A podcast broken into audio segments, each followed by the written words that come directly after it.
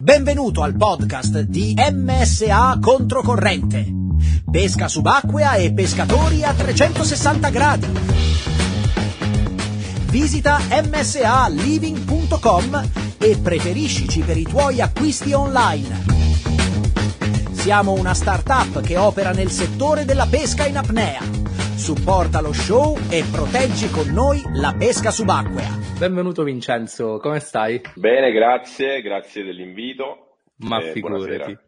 Buonasera. Allora, eh, Vincenzo, io ti ho conosciuto a te su, su Instagram con eh, delle clip eccezionali di pesca, eh, veramente delle clip eccezionali e, e- e ti ho seguito e ho visto che anche giri molto il mondo nel, non solo da un punto di vista turistico ma anche dal punto di vista pesca ed è una cosa che a me affascina tantissimo. Vorrei conoscerti, quindi ti do la parola e, e- comincia e dove arriviamo arriviamo.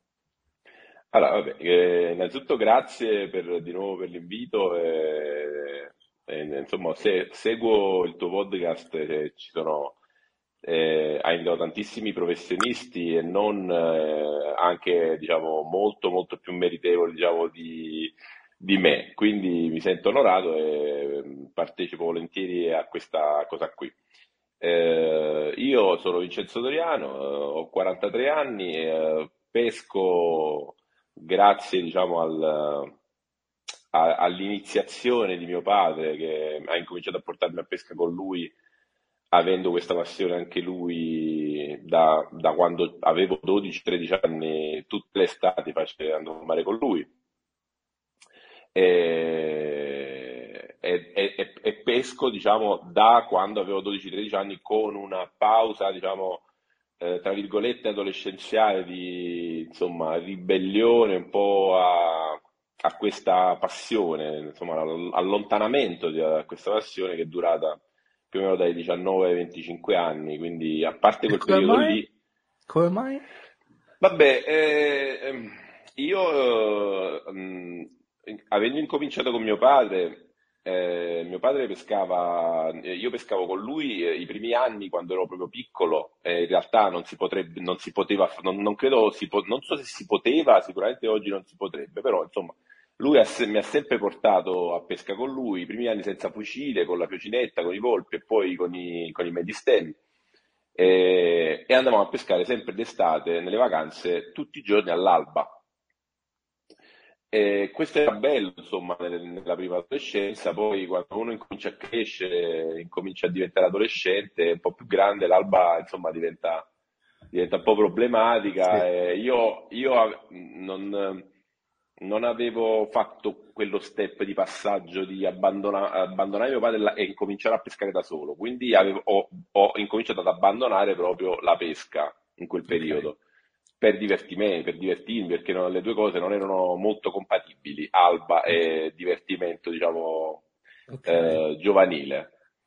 E poi è successo che invece, per puro caso, in una vacanza in Grecia, eh, da universitario, eh, così con gli amici, eh, mi viene voglia di rituffarmi, mi, mi, mi, mi noleggio una muta che tra l'altro, anzi no, mi compro una muta perché non avevo niente che tra l'altro è ancora giù al garage, come ricordo, è una muta tutta colorata, un monopezzo così, Ok. e ricomincio, ricomincio a pescare. E, e- e questo è successo, insomma, ormai vent'anni fa, stiamo parlando di, eh, sì, insomma, quasi sì, vent'anni fa. Avevo 24-25 anni, quindi da 18 da- negli ultimi 18 anni poi non ho più smesso. Ok, ok. Vita da universitario, che cosa hai studiato? Io ho studiato filosofia, sono laureato in filosofia che eh, però non c'entra niente insomma con quello che poi alla fine faccio oggi. Io a parte diciamo eh, la grande passione per la pesca, ho un locale, eh, un club dove faccio musica dal vivo e intrattenimento in generale nel weekend Ok, e questo lavoro mi permette anche di dedicare molto tempo a questa passione durante la settimana quando il mare è più libero ok. da- dai, dai miei colleghi che invece ci vanno quasi sempre il weekend. Ok, aspetta, allora tu parli di locale o club? Cos'è? Eh sì, è un club, è un club, è un piccolo club. Ok, ma io c- fai da mangiare anche? Eh, no, è drinking e entertainment, diciamo, Ok, serale. perché vedo che tu hai una passione, un'attenzione per il pescato che è eh, meglio di uno chef, eh, meglio di un professionista. Bene. Io eh, so sempre, sono sempre stato appassionato di cucina e, e nel, negli anni diciamo, ho sempre in qualche modo collegato la, eh, la mia diciamo, attitudine venatoria con, uh, con, con la cucina. E sono sempre state cose molto collegate anche nel, nella, nella, mia attività di pesca. Eh, sono collegate, proprio mentalmente collegate, nel senso che eh, sono una persona che eh, proietta diciamo, dei desideri che si intersecano, non è solo un desiderio venatorio di eh, catturare quel pesce eh, magari mh, insomma per una soddisfazione di averlo preso, ma è sempre spesso in funzione di eh, voglio fare un tentativo, un esperimento, una frollatura, okay. ora voglio quel pesce bianco perché voglio, ho visto quella ricetta e quindi voglio prenderlo io e farlo, cioè, insomma, quindi insomma, sono sempre desideri che si intersecano su più passioni, dove la principale è sempre la pesca in apnea. Però comunque okay. eh, mi rende più, eh, mi dà più appagamento, ecco, dargli un significato eh, oltre l'interesse venatorio. Ok, dove peschi tu? Di dove sei originario? Napoli, eh, pesco principalmente il Golfo di Napoli come, come, come posto, diciamo, mh, mm, originario. Quindi okay. diciamo da, ti sposti, da ti sposti molto oppure tendi a pescare sempre in quelle zone? Eh, io ho mezzo nautico, un gommoncino eh, che, che, condivido con, con, un mio carissimo amico, anche lui pescatore, Dario Fuggiuele, altro grandissimo pescatore napoletano.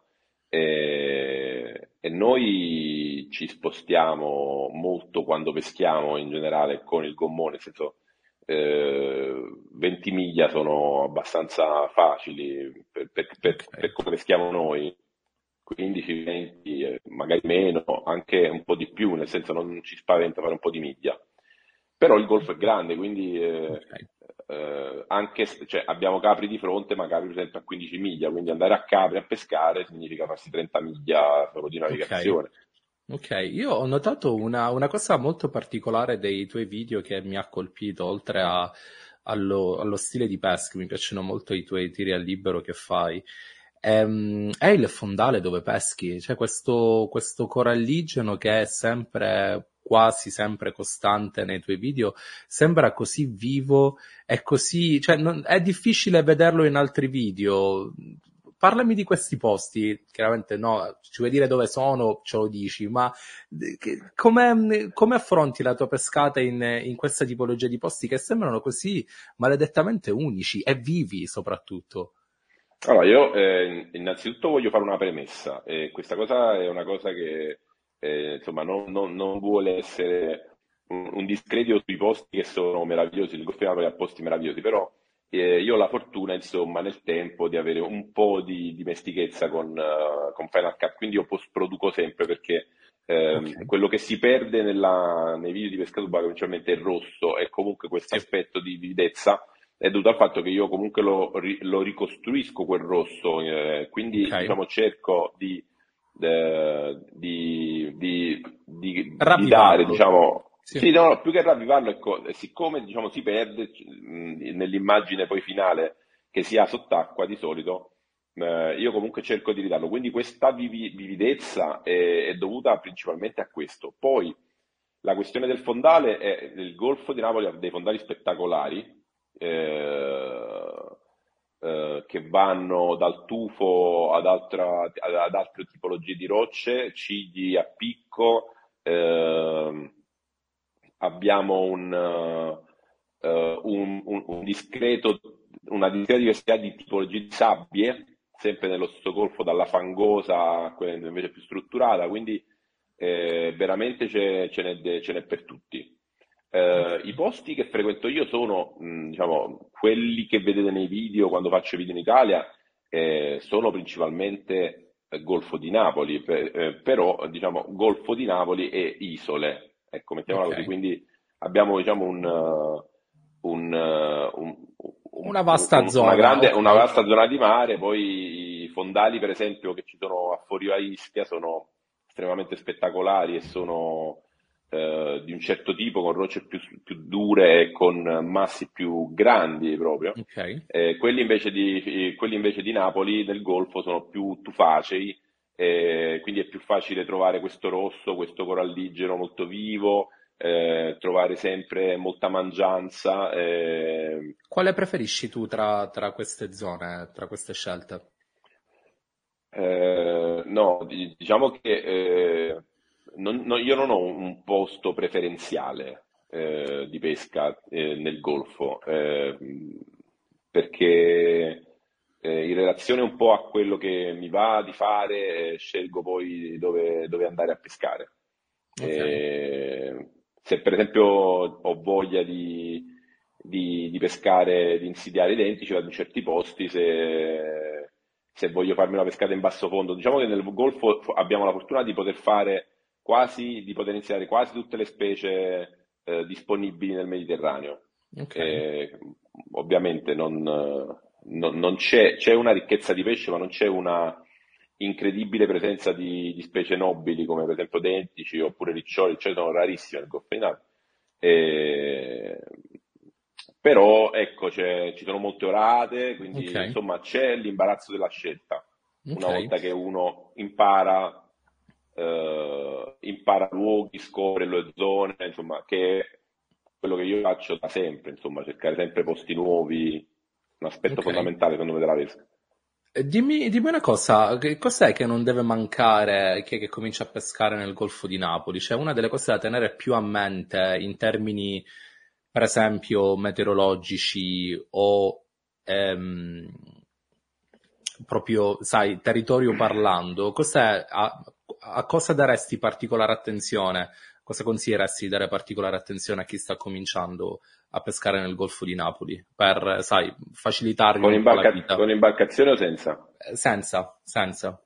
Ok, eh, allora, senza imbarcazione eh, il Golfo di Napoli offre molti posti dove si possono fare a, a ricchi carnieri.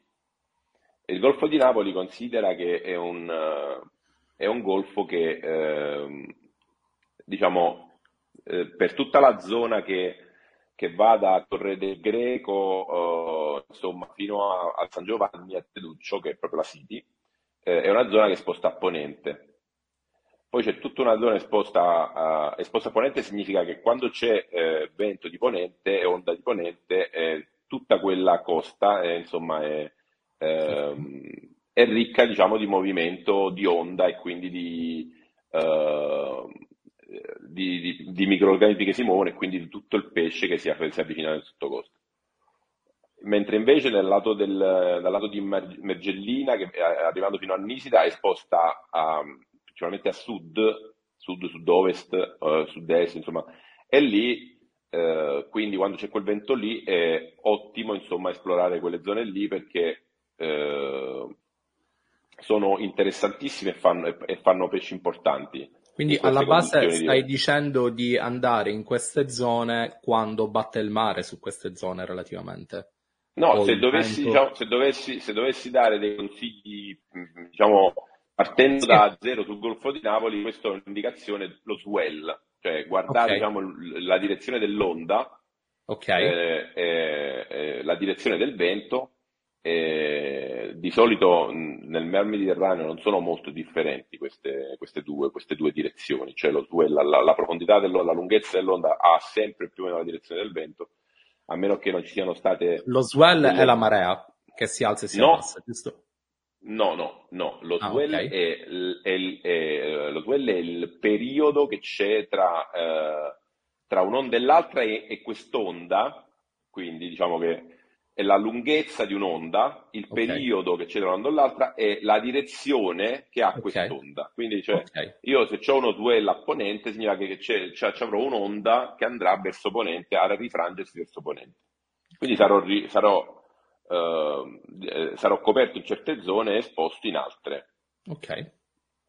Ora però principalmente in, nel Mediterraneo questo, questo è, questi aspetti che invece in oceano sono, sono cruciali eh, sono marginali di solito, in molti posti del Mediterraneo sono marginali e di solito nel Mediterraneo eh, quello che conta è il vento, perché quando c'è vento c'è mare, quando cade il vento di solito il mare cala eh, drasticamente. Okay. È difficile che si trovi, succede, però è più raro che si trovi una condizione in cui c'è un'onda lunga, importante, senza vento. Quella comunque è anche una buona condizione da, da, tenere, da, da considerare. Okay. Eh, consigli poi eh, nel Golfo di Napoli, specificamente, specificamente il Golfo di Napoli, altri è, eh, insomma, ci sono tantissime chiane che si possono raggiungere da terra, da, mh, mm, scendendo a Portici, proprio fuori al Granatello, per esempio a Porto di Portici, oppure da Giuseppone, nella zona di Posillipo, eh, okay. posti insomma dove in termini di visibilità, il, il, Golfo di Napoli, suppongo, un po' come tutti i posti che si affacciano a, alla città, com'è? È buona o tendenzialmente torbida l'acqua? Poiché questo risulta essere uno dei maggiori handicap per chi comincia a pescare, sai, la visibilità. Eh, direi che l'acqua è da, tendenzialmente molto torbida nella zona che, che, che, che va da, da, Castellammare a Torre Annunziata, tendenzialmente molto torbida, da torbida a molto torbida, eh, mediamente torbida nella zona di San Giovanni, che può sembrare strano che fuori da sì, però mediamente torbida, cioè nel senso San Giovanni spesso, soprattutto nel periodo autunnale invernale con eh, venti di grecale o comunque del versante di nord, okay. abbiamo un'acqua superficiale piuttosto buona eh, mentre invece ecco, eh, con il maestrale della stagione San Giovanni diventa molto torbida perché eh, spesso innerva la corrente di ponente e quindi si chiude tutto quanto, sul, perché immagino che il golf è così, se, se il ponente sì. arriva qui si, si, tu, tutta la schifezza rimane lì e quindi abbiamo spesso uno strato impenetrabile di schifo. Eh, ok, che strumenti utilizzi? Scusami, scusa, continua. Mentre invece, mentre invece tutta la zona che va da Mergellina a Nisida fino a Pozzuoli, okay. eh, e quindi arrivando fino al Golfo di Pozzuoli, eh, è, mediamente, è, mediamente, chiara l'acqua. Ok. Mediamente eh, chiara. Ovviamente definiamo, definiamo, che cosa intendiamo per mediamente dove. Allora, a, a Napoli possiamo avere dal metro, mezzo metro di visibilità, a Torre Annunziata spesso succede il metro di visibilità, okay. uh, fino a 15-18 metri di visibilità anche okay. eh, nelle, zone, nelle, zone, più eh, verso Pozzuoli e Nisida. Uh, questo non significa che a, a, a, San Giovanni d'inverno non ci possano essere 15 metri di visibilità, però orientativamente, mediamente, i 6-7 metri di visibilità li hai quasi sempre a, in, quasi, in, quasi tutte le zone del Golfo, ad eccezione okay. di alcune. Ok, quindi, quindi questo... l'acqua media- mediamente è buona a Napoli. Ok, si può pescare eh, tutto l'anno. Eh, dimmi una cosa, che strumenti utilizzi in termini di app, siti internet per eh, verificare queste condizioni prima di andare a pescare? Windfinder. Ok. Uso, uso Windfinder per valutare eh, le condizioni del vento, del meteo e dello swell. Ok, Okay, lo uso sia, sia, sia, nel golfo che principalmente lo uso poi quando, quando pesco fuori. Ok, a proposito di, di pescare fuori, eh, sempre dal, dalla tua carta d'identità, perché dico, oramai queste sono online, dal tuo profilo Instagram, più o meno, dico senza eh, divagare troppo, tu viaggi e, e, di recente ho visto che sei stato in Norvegia e sei andato sì, a Lofoten, ma che figata! Sì. Ma raccontami da dove nasce questa idea, ci sei stato con la tua compagna se non erro? Mia moglie, sì. Eh, ok. Eh, allora, io già avevo pescato in Norvegia nel 2007 nel fiordo di Oslo, però soltanto perché ero stato lì e avevo l'attrezzatura, ho pescato un po' nel fiordo di Oslo e mi piacque eh, la sensazione che provai pescando nel fiordo di Oslo. Ovviamente nel fiordo di Oslo quello che c'era era diciamo, merluzzini, eh, tordi giganti, c'erano, mi ricordo che c'erano un impressionante numero di capitoni, che tra l'altro io okay. adoravo, quindi ci mangiavamo questi capitoni buonissimi. Eh, e, e, poi c'era qualche sogliolone, ma non, non c'erano goldfish, non c'erano pollock, non, non c'erano halibut. Però mi piacque. È sempre stato un pallino tornarci in Norvegia in generale. E quest'anno con mia moglie abbiamo deciso di fare questo viaggio on the road partendo da Napoli in macchina, quindi abbiamo fatto 10.000 km okay. in macchina con tutta l'attrezzatura e io ho fatto ho, cioè, ho programmato in questo viaggio che è durato un mese eh, eh, una serie di, di, battute di pesca tra Saltstrummen, dove c'è la corrente di marea più forte al mondo, e, e alle Lufuten eh, principalmente.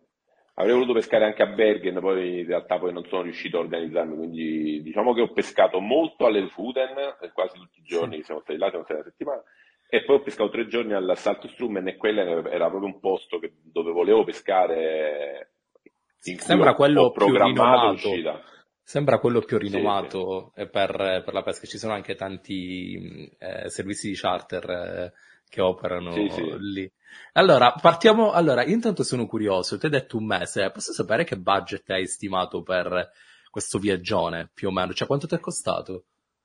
Mm, allora, eh, grazie all'auto eh, partendo da, da Napoli, eh, grazie al fatto che noi in auto avevamo tutto un programma, avevamo, avevamo, anche il frigo da 120 okay. litri che io utilizzo eh, diciamo quando faccio altri viaggi di pesca.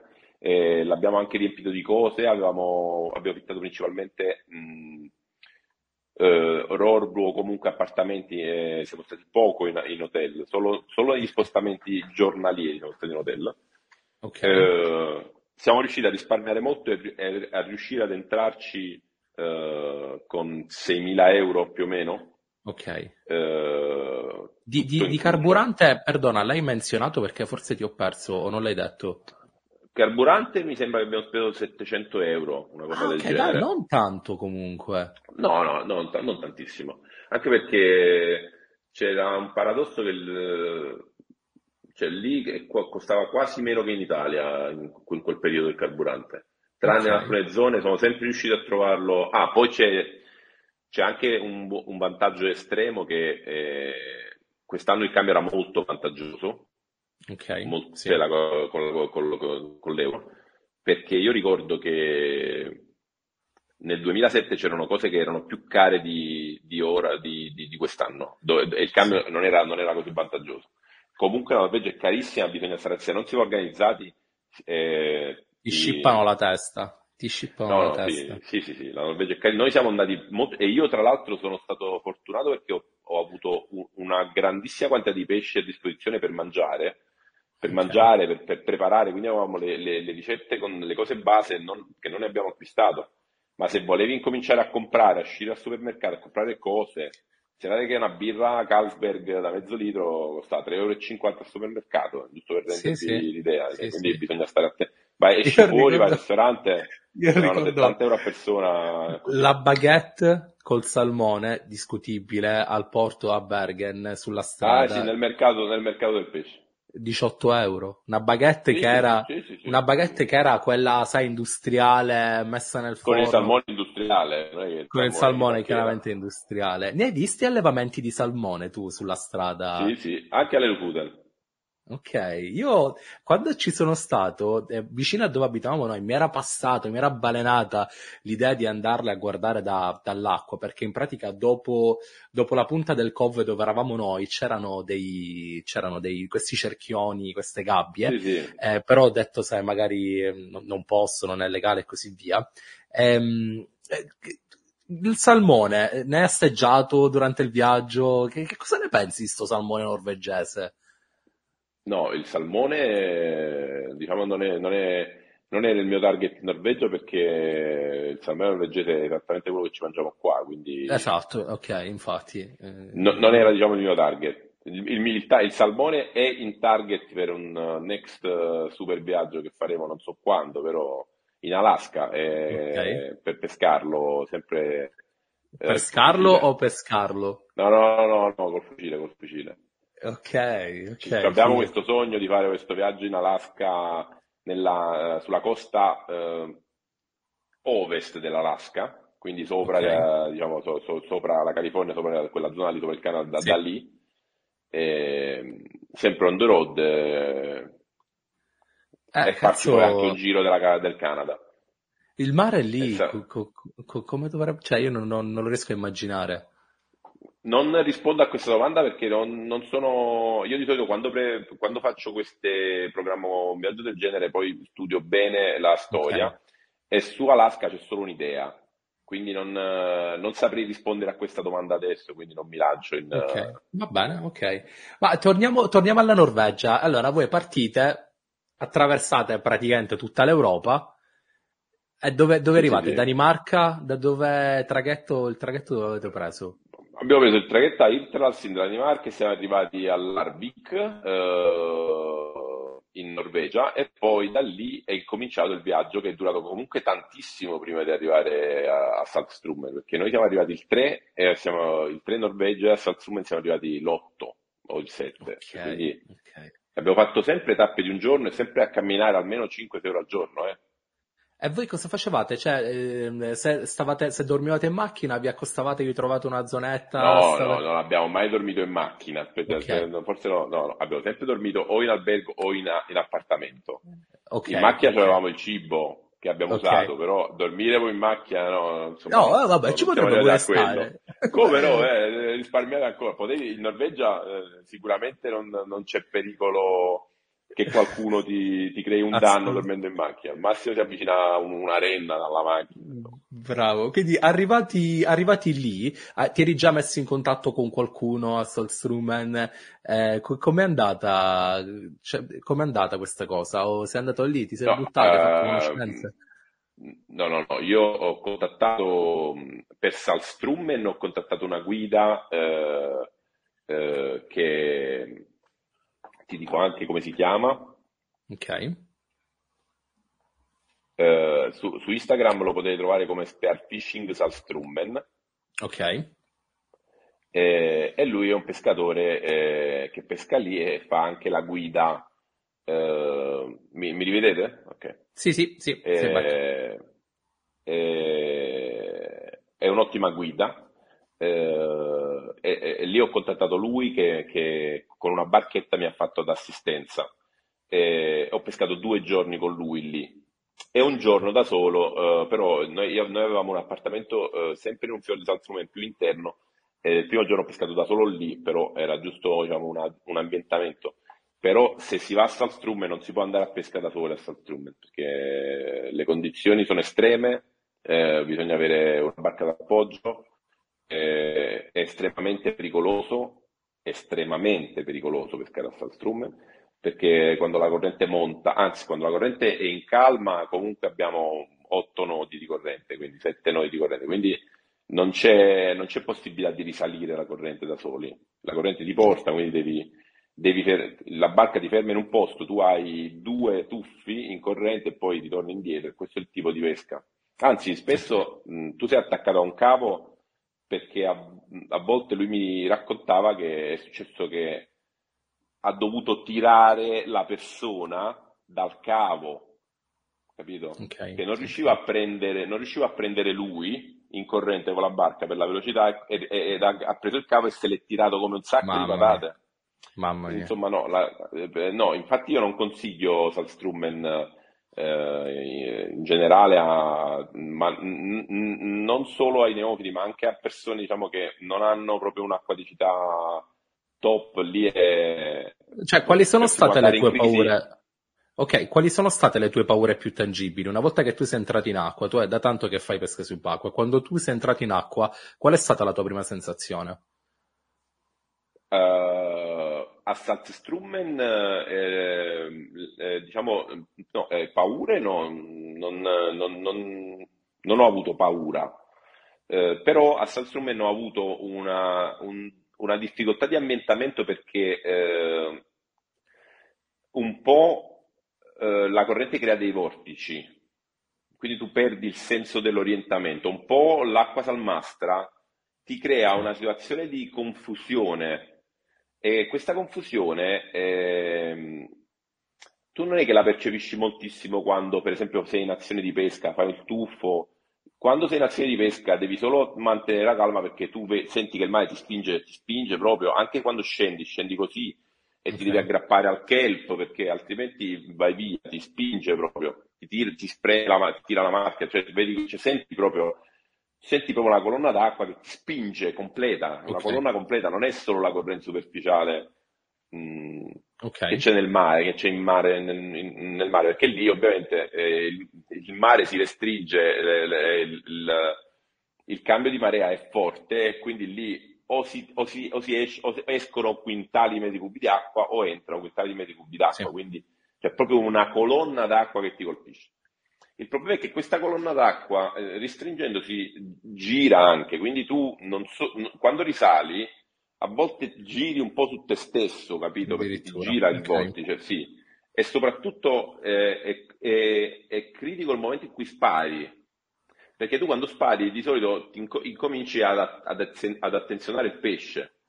Sì. Quindi tu incominci a guardare, ma- magari c'è un pescione magari ti emozioni, quindi eh, lavori il pesce, poi a un certo punto alzi la testa, non vedi più niente, sei in mezzo al mare, non vedi la barca dove è, okay. Eh, okay. E, e poi andare in panico. Sì, sì, sì. sì è sì, quello, sì, diciamo, il pericolo principale, perché poi mentre e poi ti giri e, e, ti avvolgi con tutto il filo del mulinello, non sai come ti è successo, ma ti sei, ti sei, ti, ti sei avvolto dappertutto il filo del mulinello mentre stai zappando il pesce perché tu non, non, vai solo in questa direzione, tu giri, poi giri così, okay, quindi, okay, okay. quindi devi stare un po' attento a queste cose per quello dico è, è importante diciamo, avere un buon self control in acqua eh, e, consider- e, accorgersi che stanno succedendo queste cose. Certo, Spesso, va da diciamo... sé che col pesce grande che tu magari non hai mai visto come prima eh. esperienza non è semplice da gestire una cosa del genere. No, non è, non è semplice. Spesso diciamo, le persone, eh, eh, l'adrenalina che, sprigio- che sprigiona quella sensazione di quel momento ti offusca un attimo la, i sensi e ti fa, ti, ti fa, perdere un attimo la lucidità su, su dove ti trovi. E lì, okay. per esempio, non, non, è il caso di perderla. Ok, e questo però tu mi dicevi quando siete usciti in barca, ma è la stessa situazione quando sei partito da terra? Questa situazione si verifica eh, in Norvegia in tutti i posti dove c'è eh, un passaggio stretto di acque tra acque interne nei fiordi e acque esterne oceano, mare del nord. Okay. Tutte le volte che si crea questa situazione si crea una forte corrente di marea. Questa è una corrente di marea, puramente okay. una corrente di marea. Come tutte le correnti di marea, ha degli enormi vantaggi rispetto a una corrente eh, marina, perché uno è prevedibile. Ok. È perfettamente prevedibile, cioè quando, si sa quando c'è il calmo di questa corrente, si sa quando incomincia la corrente inversa e, e, viceversa. Si sa quando incomincia la corrente che da fuori entra dentro, quando si abbassa la marea, quando la marea si alza, eh, entra acqua nei fiordi e quindi abbiamo una corrente verso i fiordi. Quando la, quando la marea si abbassa, esce acqua dai fiordi, ma abbiamo la corrente opposta. Quando, la, quando c'è il, il, picco di alta o bassa marea abbiamo, e, in to, e nei dintorni di questi due picchi abbiamo una calma o una riduzione di questa corrente. Ora, ovviamente, il pesce si caccia in corrente. Eh, solo che in queste particolari condizioni di corrente eh, in Norvegia uno deve, deve trovare questi posti qui e deve cercare di andarci giusto se non ci va con una guida. Io per esempio alle Lufuten ho pescato sempre da solo, a volte ho pescato proprio fuori perché io eh, avendo il Rolbu a, mm, vicino Rain, eh, io uscivo proprio fuori, nel, ho pescato in mare aperto, nel mare del nord, quindi proprio fuori, quindi non, non, okay. lontano da fiordi. Però ho anche pescato in fiordi, sempre alle Lufuten, con una grandissima ricchezza di pesce proprio in concomitanza di, questi, di queste calme di marea okay. Ehm, dove il pesce, eh, dove tu riesci a pescare, perché altrimenti non riesci a pescare in queste, quelle zone lì, eh? Cioè, non ci riesci proprio. Ok, quando, in, quando parli di questi cambi di marea, eh, eh quando parli di, di essere uscito, eh, com'era il fondale? Cioè pescavi sempre nelle zone di kelp o c'erano delle zone che invece erano totalmente lisce e prive di vegetazione? Sei incappato in questi contesti? Eh, o sabbia o no, praterie di kelp fino a 20 metri di cogliose, bellissime. Okay. Eh, io ho pescato in enormi praterie di kelp, immagino ci siano anche fondali senza kelp in Norvegia. Io non, non, non ho visto fondali privi di kelp nei primi 20 metri d'acqua. Eh, Ok. il kelp è anche rigoglioso ed è molto grande, quindi spesso tu entri, cioè scendi e vai a finire nel kelp e non, non vedi più niente, sei, sei dentro Sì. il kelp. Eh, ci immergi totalmente. sì, e quindi di- ed è anche il kelp ti, ti blocca anche un po', nel senso come una specie di, gab- Sì. di gabbiotto, nel senso, quando sei nel kelp, è- poi insomma è un po', eh, è un po' claustrofobico eh, stare nel Sì. kelp. Eh, fortunatamente il kelp è anche abbastanza rigido come, come pianta, quindi è, è forte, quindi elastica, ma insomma uno si, si attacca, scende, insomma all'inizio ti, ti, ti, se, Ce l'avevi la sensazione di quando ti ci appoggiavi e magari ti ci afferravi di non sapere quello che ci poteva essere sotto al kelp? Lo so, ti, ti passava ogni tanto questo in mente o provavi a evitare questi pensieri intrusivi No, no, no, no, no. No, io ho già pescato il kelp in Galizia e sotto pensavo cercavo le spigole. Io ero più Ok. preoccupato di quello che poteva esserci sopra al kelp, perché diciamo all'Ufuden è un posto di orche, quindi eh, Sì, il pensiero sì. era più sull'orca che, che quello che c'era sotto al kelp, che comunque sarebbe stato piccolo, insomma, per quanto non è che ci sono i kelp che ci sono in, eh, in California, comunque sono due metri, due metri e mezzo i kelp che, sono- che ho visto io all'Ufuden. Eh, come, come gestivi questo, questo pensiero intrusivo delle orche? Cioè, eh, che capisco che eh, è buio là sotto. Eh, Il fondale norvegese è un'acqua piuttosto petrolio, sì, come, com- come scurezza proprio. Non- Non è torbido, è proprio forse la salinità che gli dà questo colore di- differente, eh, Sì. che, che comunque riduce la- anche la visibilità. Eh, no, io non... eh, Cioè, per carità, magari Anche- tu non ti, non ti lasciavi anche con- spaventare. anche- Anche con gli squali, io comunque sono stato molto a contatto tante volte con gli squali, eh, sia alle Figi che a Capoverde, sia eh, in Malesia, insomma, in tanti posti comunque sono stato a contatto anche con più squali. Eh, tante volte Però hanno la- ho la anche sensazione che l'orca è azzannato. proprio, è proprio bastarda. L'orca... L'orca, io eh, il pensiero dell'orca è differente perché, vabbè, ti racconto questa cosa che insomma è anche una cosa divertente sull'orca. Vai. Allora, eh, in realtà io eh, il pensiero dell'orca l'ho avuto solo una volta, eh, perché di solito questi pensieri non mi sfiorano, cioè pensieri, diciamo, di pericolo che riguarda tipo aggressioni di, di, anima- di- Ok. di animali subacquei che sono, eh, diciamo, alla- al, al- al top della catena alimentare. Eh, però eh, quel giorno era il 15 agosto ed era l'ultimo giorno che io pescavo lì in Norvegia. Eh, ero riuscito ad organizzarmi con un istruttore di freediving che, che- che faceva proprio istruz- faceva l'istruttore di freediving in Norvegia, un tipo hippie molto simpatico, eh, e andiamo a pescare in questo posto che- dove mi porta lui, che però era un posto abbastanza brutto, nel senso, mm, mm, eh, ecco, abbiamo pescato in un posto dove lui non era mai andato, voleva andarci, eh, eh, di fronte mi ricordo che c'era questa, di fronte nel senso molto lontano, però sì, lo vedevo, c'erano questi due allevamenti di salmoni, l'acqua un po' torbida, c'era un po' di maretto, insomma, non, non abbiamo visto un pesce, abbiamo pescato un'ora e mezza. E io torno a casa, e già il 15 agosto, noi a Napoli, sai, un mm, siamo un po' scaramantici, c'è un detto che mo non mi ricordo nemmeno come fa il detto, però comunque che la Madonna il 15 agosto uno se lo prende, insomma, che va a mare. Insomma, Ah, non- ok, meglio non andare a mare il addirittura. 15 agosto. Ma non Ok, mi ricordo ok. bene, non mi ricordo bene il detto eh, Ok. preciso, però c'è questo, eh, questa- questo detto. E vabbè, no, io vado lì, poi torno a casa e volevo proprio, cioè volevo, volevo pescare ancora. Allora, mi ricordo che pioveva anche. Siccome avevo la fortuna di avere casa proprio che scendevo con la muta e mi buttavo, eh, eh, e dico, senti Anna, eh, voglio fare altre due ore qua sotto, qua fuori. E mi ricordo che, che tra l'altro è stata anche una, una pescata abbastanza fruttifera che ha dato da mangiare a tutti, a tutti gli ospiti, diciamo, di, di quelle casette perché ho preso una trentina di chili di pollock quel giorno. E, però mi tuffo in acqua, esco fuori e penso, è 15 agosto, sto proprio tirando la corda, questa è la seconda volta che mi immergo, magari non è che mo arriva la storca. Tra l'altro, tra l'altro eh, mentre andavamo a pesca, eh, eh, prima, sempre quel giorno lì, eh, io ero con questo istruttore di freediving che portava a pescare anche un suo allievo per la prima volta, che lui faceva freediving per la prima volta con questo fucile in mano, pure stallievo.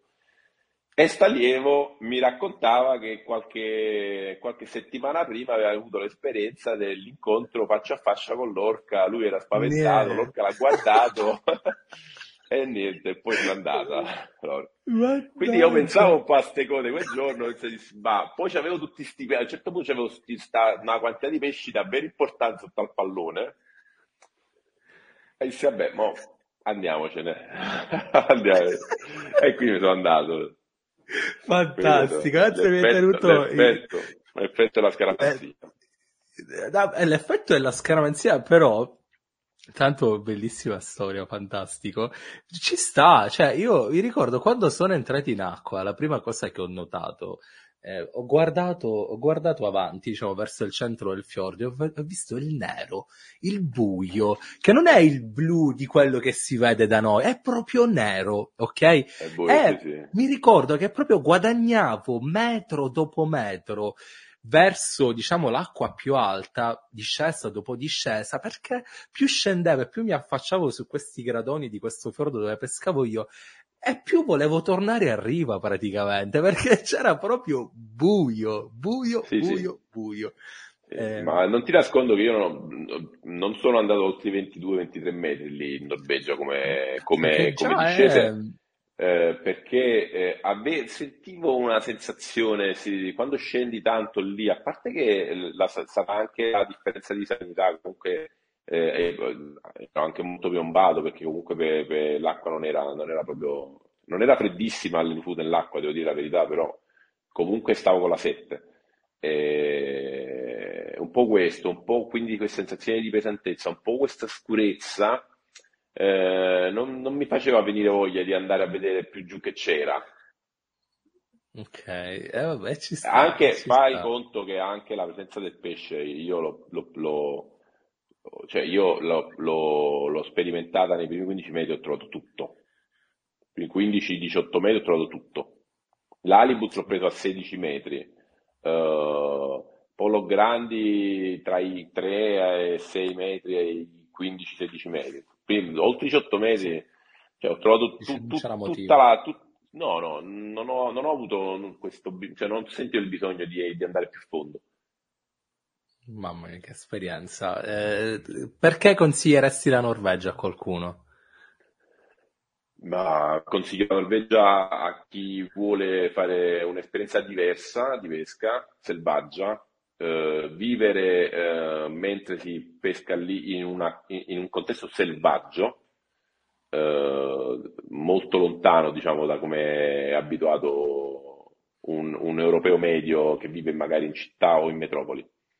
Quindi è che eh, la consiglio perché eh, innanzitutto ti insegna tante cose che non, eh, che, che non impareresti sulla pesca, ti, ti insegna che ci sono tanti modi di pescare differenti, approcci a, a, alla ricerca del pesce, perché io penso che la cosa più importante che deve, che deve fare un pescatore in apnea, proprio per la, per la sua soddisfazione, eh, non è quello di andare a ricercare la preda, è quello di andare a, a trovare un posto dove quelle prede ci sono.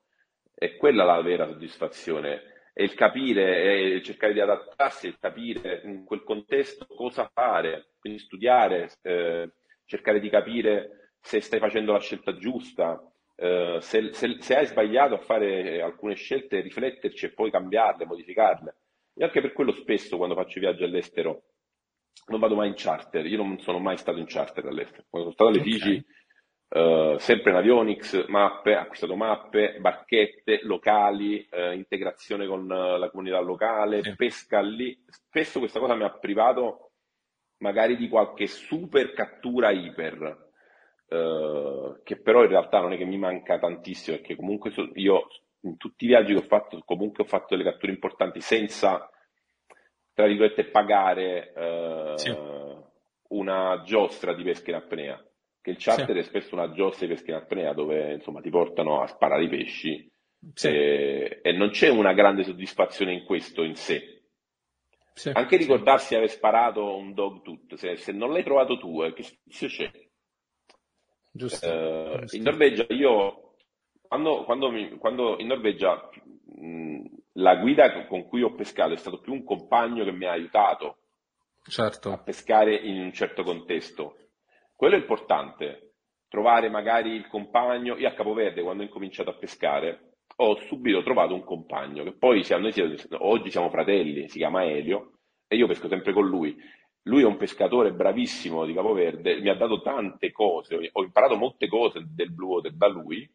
Io gli ho insegnato qualcosa nella- della pesca mediterranea e- ed è quello il bello della pesca, Sì. riuscire a guadagnarsi eh, con le scelte giuste che si fanno sì. il risultato. Concordo. Eh, a proposito di Capoverde, dove, dove sei stato? No, io a Capoverde eh, so- vado- cioè, eh, insomma, ci vado tutti gli anni, quindi è, è- è una tappa fissa a Sal, isola di Sal, e ormai dal 2000 dal 2018 che ci vado tutti gli anni, quindi eh, almeno un mese all'anno sto lì. Eh, Sì. io nella mia attività eh, chiudo, è un'attività indoor, quindi siamo sempre chiusi a luglio e agosto. E, e di solito eh, mh, diciamo, facciamo un mese a Capoverde, anche perché abbiamo degli amici lì, poi lì abbiamo in- c'è una piccola comunità di italiani con cui abbiamo fatto Sì. amicizia, insomma la nostra dimensione Capoverde è un po' diciamo la nostra, il, il nostro viaggio al mare, ecco. Eh, Sì, sì, sì, sì. Che parte di, eh, di Sal? Dove andate normalmente? S- Santa, no, Santa Maria, Santa Maria che Ok. è, insomma, è, è- Capoverde, insomma, Sal è un'isola eh, predesertica africana, quindi insomma non è che Sì, eh, ci siano tante possibilità, però comunque una- ci sono buoni servizi per il turismo, sta crescendo, insomma, un- ed è bello per pescare, ovviamente, bellissimo. sì, Acqua, temperatura dell'acqua molto stabile, clima perfetto perché oscilla sempre tra i 22, 26, 27 gradi tutto l'anno. Il clima esterno, Sì. insomma, la temperatura dell'aria. No, bellissimo. E lì ho Ma anche gli isolani sono, anche gli isolani sono, noi quando siamo stati a, a Santa Maria da, da- da turisti, stavamo, siamo, ci siamo andati per due settimane e siamo stati molto a sud, non mi ricordo in questo momento dove, comunque in un, in un porticciolo di pescatori, che era abbastanza trafficato di, di pescatori in questo momento, non mi ricordo, e quando andammo a, mm, eh, andammo a Santa Maria, eh, tutti sai, ci tiravano, c'era questa cosa di volerci vendere la roba, ehm, però vidi che c'era una notevole community italiana, c'era un ristorante sulla spiaggia dove eravamo stati, dove c'è il classico molo di Santa Maria, ehm, così come anche un bar sulla spiaggia, è molto molto molto particolare, è estremamente poi eh, poco cara, cioè mi ricordo che Sì, sì. eh, ci siamo stati Poco. veramente con poco, è, sta- è costato più il volo che poi stare lì eh, in sé. Però secondo me tu quando dici di quelli lì che ti tirano, ti fanno, ti vogliono comprare, se tu secondo me ti riferisci alla cittadina di Santa Maria che magari si è fatto la passeggiata in- nella città Sì, e nella città c'è una, c'è un'ampia comunità di senegalesi. Ora c'è, c'è una, c'è una differenza Eh. sostanziale tra i senegalesi che hanno questa attitudine culturale, diciamo, al- alla, Eh, alla mi sa di vendita di questo tipo qui, eh, che sono anche più scuri eh, di, di- di tonalità eh, sì. di pelle, e poi ci sono invece i, i- i capoverdiani che hanno questa tonalità più olivastra, che invece sono, E che- sono, sono tu svizzeri, ma che- non, ti, non ti cagano proprio loro.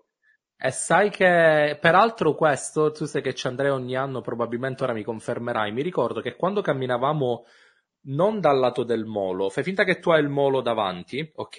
Noi siamo andati molto a sinistra, ok? Quindi verso la fine del paese, e poi c'era una specie di mercatino eh, al chiuso, dove si vendono, dove vendevano tantissimi oggetti eh, de- del posto, almeno questo è quello che abbiamo creduto. Ma mi sa che comunque hai perfettamente ragione, perché se siamo stati in diversi ristoranti dell'isola e ora riflettendo sul, sul colore della pelle, se ricordo quelle figure che ci hanno ehm, particolarmente attirato a comprare certe cose e così via, eh, sai che mh, mm, mi stai aprendo un attimo un altro punto di vista.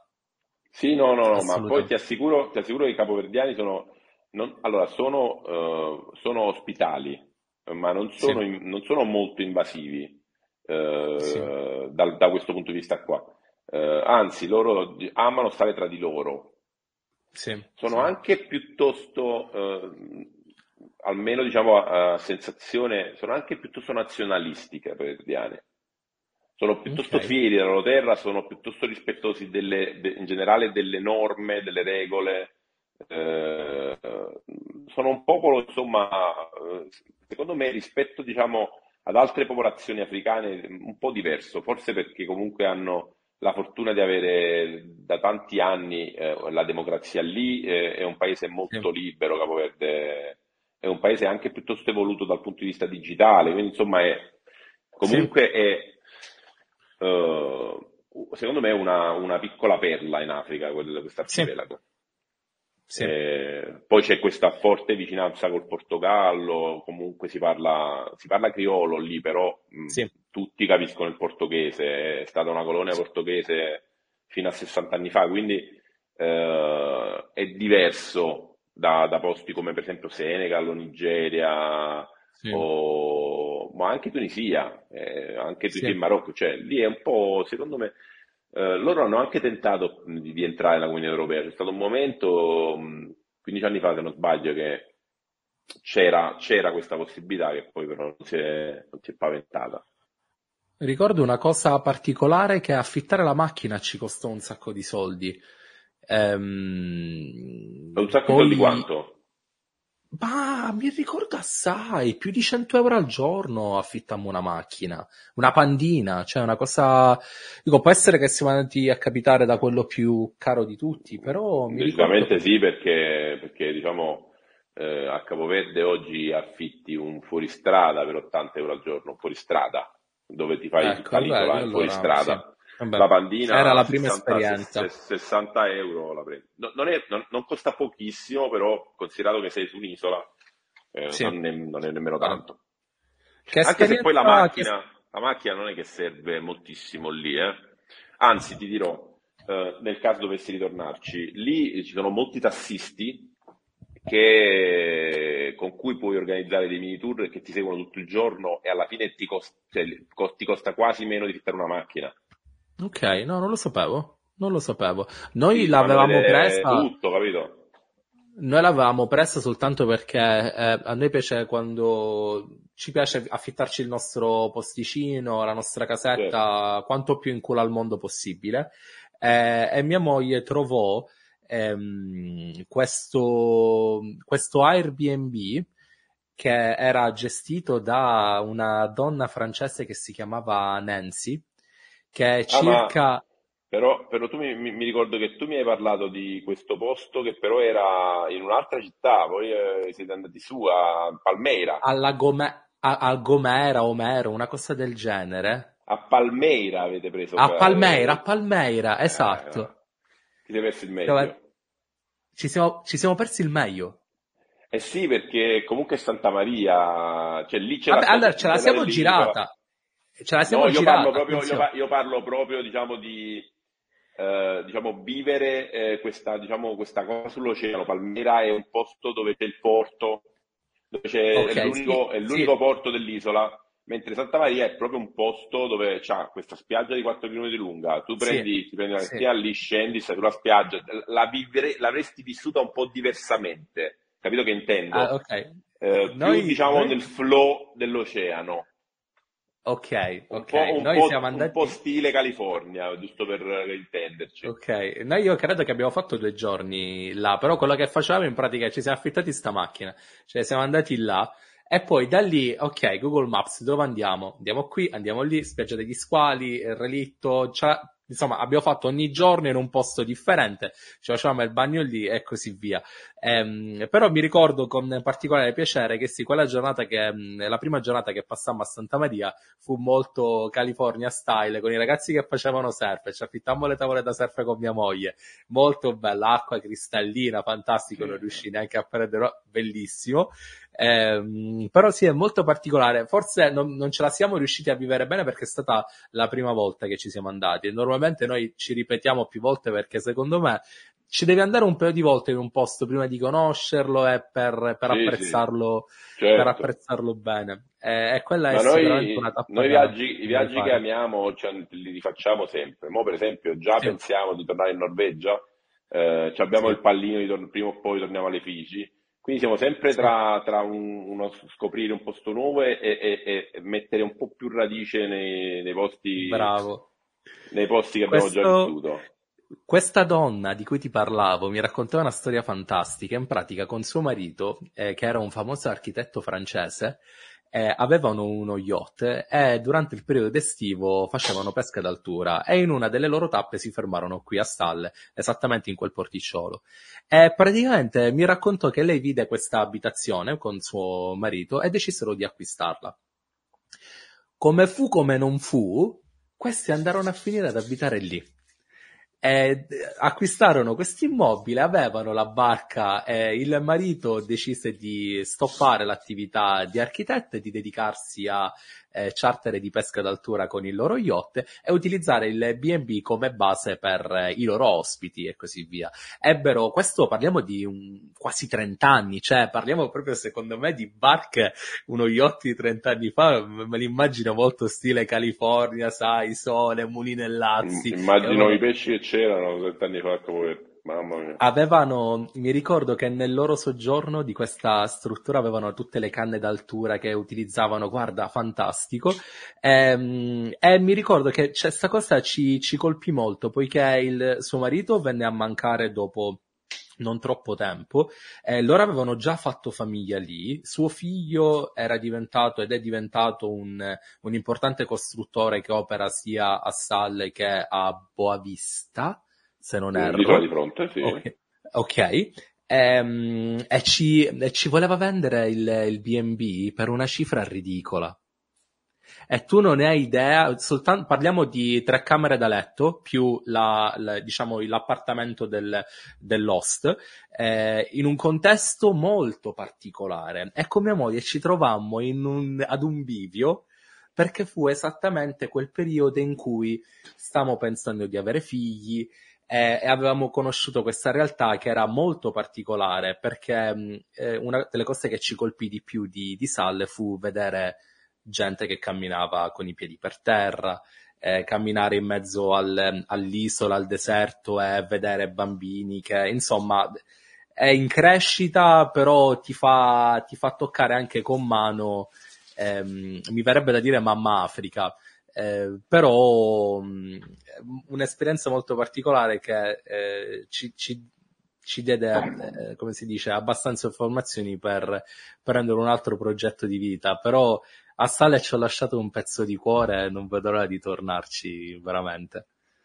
Ehm, eh, magari ci vediamo lì una di queste estate. Ma, ma, assolutamente, ma sarebbe fantastico, però c'è il passaporto scaduto e ti dico soltanto che qua con l'ambasciata inglese a Londra ci lecchiamo il musso per, per rinnovarlo. Eh, ma lasciamo stare. Eh, dimmi una cosa, ehm, tu su, su Instagram ti occupi di charter di pesca, cioè tu fai, fai da guida a tutti gli effetti se qualcuno te lo chiede. Uh, raramente però sì, mi, mi succede sia, sia, a Capoverde che a Napoli. Okay. Uh, non, è, non, è un'attività, non, non, è, non, è, un'attività, principale, è un'attività diciamo, okay. che, che, faccio saltuariamente. E, e, no, di solito come funziona? Funziona che eh, su Capoverde spe, specialmente eh, Capoverde diciamo, non, è, non, è, un posto molto beginner per la pesca in apnea, soprattutto se, se i target sono grossi pelagici o comunque cubere, questi pesci qui, lì purtroppo non è, eh, non è un posto dove si trovano, non è facile e non sono pesci eh, sono pesci anche che stanno a profondità importanti, quindi io di solito lì eh, o organizzo qualcosa di privato con una singola persona che ha già esperienza okay. e vuole fare un'esperienza di blue water approfondita con target specifici eh, per esempio su ricciole in caduta, su cigli profondi, oppure approfondire la conoscenza di specie oceaniche che lì ci sono. Eh, però quando ti dicevo non lo faccio, non lo, ce lo faccio estremamente raramente perché io comunque preferisco usare il mio tempo per pescare. Eh, per pescare da solo, io amo pescare da solo, quindi... Partendo da terra invece, da, da Sal, eh, si può, ci si può divertire. Uh, allora, partendo da terra, da Sal, da Sal uh, non è proprio il posto ideale per pescare da terra per diverse ragioni. Il primo perché la baia di Sal è, è spesso, diciamo, colpita da una corrente imperiosa che arriva fino in Brasile e questa corrente diciamo, è innerbata dai, dagli alisei che sono sempre costanti a Sal. E... È una corrente molto pericolosa perché appena esci un po' fuori la baia ti, ti spinge e okay. la baia a Sal è fatta che c'è il farollo alla fine dove fanno il surf e sì. poi da, da, quest'altro lato invece eh, la baia è più lunga. Ora, dalla parte del, dove c'è la baia più lunga ci sono dei roccetti, sì, si può fare un po' di pesca, ci sono dei triglioni giganti, un po' di pappagalli, a volte dei, ti capita il passaggio di un po' di yellowjack che, di, sì. diciamo, di, di, buona taglia, però insomma non è che chissà, non, non, non, sicuramente non consiglierei a qualcuno che vuole pescare diciamo, da terra di andare lì a pescare. Okay. dall'altro lato invece la situazione è più interessante, però eh, la corrente, c'è, c'è, c'è, onda, c'è forte onda e corrente forte, quindi insomma non, non consiglio di pescare lì da terra. Eh, c'è, la, c'è, tutto il lato eh, ovest dell'isola, quindi tutta la zona di, dove c'è il Monte Leao, quindi Palmeira, sì. tutta quella zona lì. Eh, quella è una bella zona, per la pesca da terra, molto bella, io ci ho pescato uh, diverse volte, però è un po' rischioso perché lì lo swell spesso è uno swell da sud, eh, scusami, da, da, est, e quando arriva quello swell lì con l'onda grande, lì è grande l'onda, quindi c'è, sì, c'è proprio sì. una difficoltà logistica di entrare e uscire da, da, sì. dal mare lì come spesso succede anche in Australia o in altri posti del genere, dove, dove vedi quei tizi che si tuffano nel mare, lanciano cucine, la boa, si buttano, 10 metri, poi, poi non fanno mai il video di come tornano, fanno solo il video di come si buttano. Eh, no, e quindi diciamo è, non, è, non, è, non, non, è, consigliabile. Inoltre c'è il problema squali che è un problema relativamente, insomma, è relativo sul capoverde perché ci sono principalmente sand shark, anche se comunque ci sono anche bull, ci sono anche i tiger, ci sono. Io personalmente non ho mai visto un tiger a capoverde e non ho mai visto un bull. Ho visto molti sand grandi, anche interessati a, alle, alle, prede che, anche interessati, anche che hanno attaccato prede che, che cacciavo io, però hanno anche mangiato pesci sotto il pallone mio quando stavo senza, senza barcaiolo, quindi questa cosa succede. Okay. Eh, quindi insomma tenetelo a mente se volete andare a cavolare e buttarvi col pallone. Cosa consigli? Cose, cosa consigli di, cioè, eh, per uno che va là la prima volta eh, c'è questo... Andate, andate, andate al pontile, a, Capo, a Santa Maria fortunatamente c'è, eh, a parte che potete contattare meglio, mi metto in contatto col mio amico capoverdiano. Ok. Se qualcuno vuole andare a Capoverde a Santa Maria a pescare. Ma se volete fare da voi, andate al Pontile. Fortunatamente a Santa Maria c'è una, eh, c'è una bella comunità di pescatori in apnea locali che sono bravi, che conoscono il posto e pescate con loro. Fatevi portare a pescare da loro.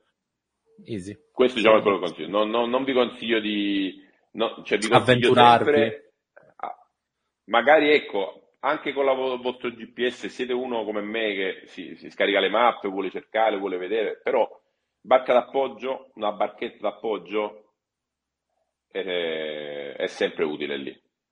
Ok. Um, in generale in tutti i posti dove ci sono squali, una barchetta d'appoggio è conveniente. È conveniente, va da sé che il motivo è chiaro. Vincenzo, cosa significa per te viaggiare? Perché, eh, dico, i viaggi di, di, cui hai parlato non sono viaggetti. Che cosa ti ha dato a te viaggiare nella vita, più di tutto? Ma viaggiare è una delle esperienze più appaganti che secondo me un essere, l'essere umano possa fare. E, e, e credo sia anche, ne parlavo con mio moglie qualche giorno fa, eh, cioè il costo-beneficio del viaggio è eh, incredibilmente rido- ridicolo, cioè tu fai un viaggio di un mese, spendi 6.000 euro, ma tu con 6.000 euro non ti compri neanche un motorino. Capito? Quindi il costo-beneficio di un mese di viaggio in un posto nuovo, quello che ti dà, e soprattutto il viaggio non è una vacanza di una settimana, il viaggio è prendersi un momento e dire ora voglio fare un viaggio. È vero che non tutti abbiamo la possibilità di prenderci un mese di vacanza, però invece di farvi la settimana là, la settimana là, destra, sinistra, andate e fermatevi in un posto, così lo scoprite quel posto, perché senza la scoperta non c'è viaggio. Ah, eh, è solo qua... spostamento. È vero, è vero, è vero. Eh, oh, mi hai fatto ricordare così tante belle cose, mi hai riacceso questa, questa cosa. A proposito di viaggiare, a mia moglie invece dicevo, vedi, abbiamo questo problema del passaporto e quindi vuol dire che quest'anno scopriamo di più l'Inghilterra, che abbiamo tanto ignorato in questi anni. Eh, invece mi sa che è arrivato il momento di fare una capetina in Cornovaglia o andare a guardare un po' di Scozia e qualcosa del genere. Ehm, e proviamo a prendere qualche beneamata spigola che è ancora lo spigolone mi, mi manca. Io ho un amico che è stato a Exeter nel sud del, del, dell'Inghilterra per un po', un po', di tempo, quindi magari ti mando una dritta di qualche posticino del sud. Ma dove, sì. L'Exeter è, è, relativamente vicino qua, io sto nell'Hampshire, eh, eh. che è un po' praticamente in mezzo. Eh, io ho proprio il desiderio di andare a trovare l'acqua pulita della Cornovaglia, l'ho sempre vista, l'ho sempre eh, tutti ne parlano bene, eh, vediamo. Il punto è che purtroppo, invece, qua nel periodo estivo sarà alta stagione, se normalmente qua i costi di un'abitazione sono già alti, nel periodo estivo ci faranno diventare verdi perché questa, questa è l'Inghilterra. E, e con gli stessi eh. soldi possibilmente eh, ci potevamo andare a fare una cosa ben differente, però vabbè, quest'anno sarà così. Andrà così. Oh, Vince, è stato un piacere conoscerti. Noi ci dobbiamo beccare qualche volta. E a Napoli dico sempre che ci dobbiamo venire prima o poi. Eh, piacere è mio, quando vieni a Napoli ti porto a pescare volentieri. Va bene, un, un, un abbraccio e buona serata. A te, un abbraccio.